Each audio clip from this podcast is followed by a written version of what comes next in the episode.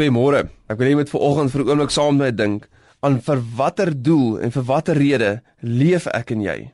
Baie mense en dalk jy lewe vir sport, geld, sukses, golf, vakansies, miskien vir jou kinders, wat dit ook al mag wees. Nou al hierdie dinge wat ek nou genoem het, is nie noodwendig slegte of verkeerde dinge nie, maar verstaan dit. Al hierdie goed wat ek nou genoem het, is wonderlike goed op een manier maar dit maak ongelukkig 'n baie swak doel of 'n rede vir jou bestaan. Dink maar net aan daai mooi kar wat jy dalk sou wou ry of wat jy dalk 'n gedagte het om eendag te koop as jy suksesvol genoeg is. Nou 'n mooi kar kan 'n wonderlike finansiële beloning wees, maar dit is 'n baie swak beskrywing van jou lewe. Dis 'n baie swak doel om voor te lewe as dit maar net oor 'n kar gaan.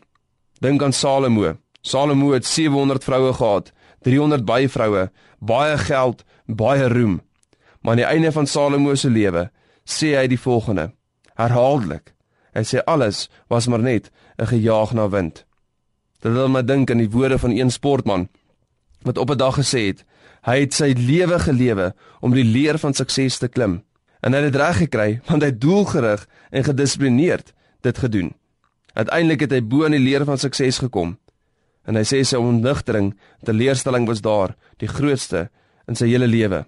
Want hy sê toe hy bo aan die leer van sukses kom, toe besef hy dat die leer staan teen die verkeerde muur. Dink net vir 'n oomblik oor jou lewe.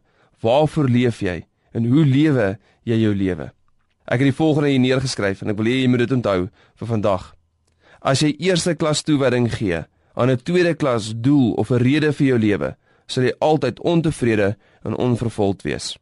Ek wil dit weer sê. As jy eerste klas toewyding gee aan 'n tweede klas doel of 'n rede vir jou lewe, sal jy altyd ontevrede en onvervuld wees. Ware vervulling en ware vrede vind ek en jy net by God. Dink aan die woorde van Jesus in Matteus 6 vers 33. Hy sê maar soek eers die koninkryk van God en sy geregtigheid en al hierdie dinge sal vir julle bygevoeg word.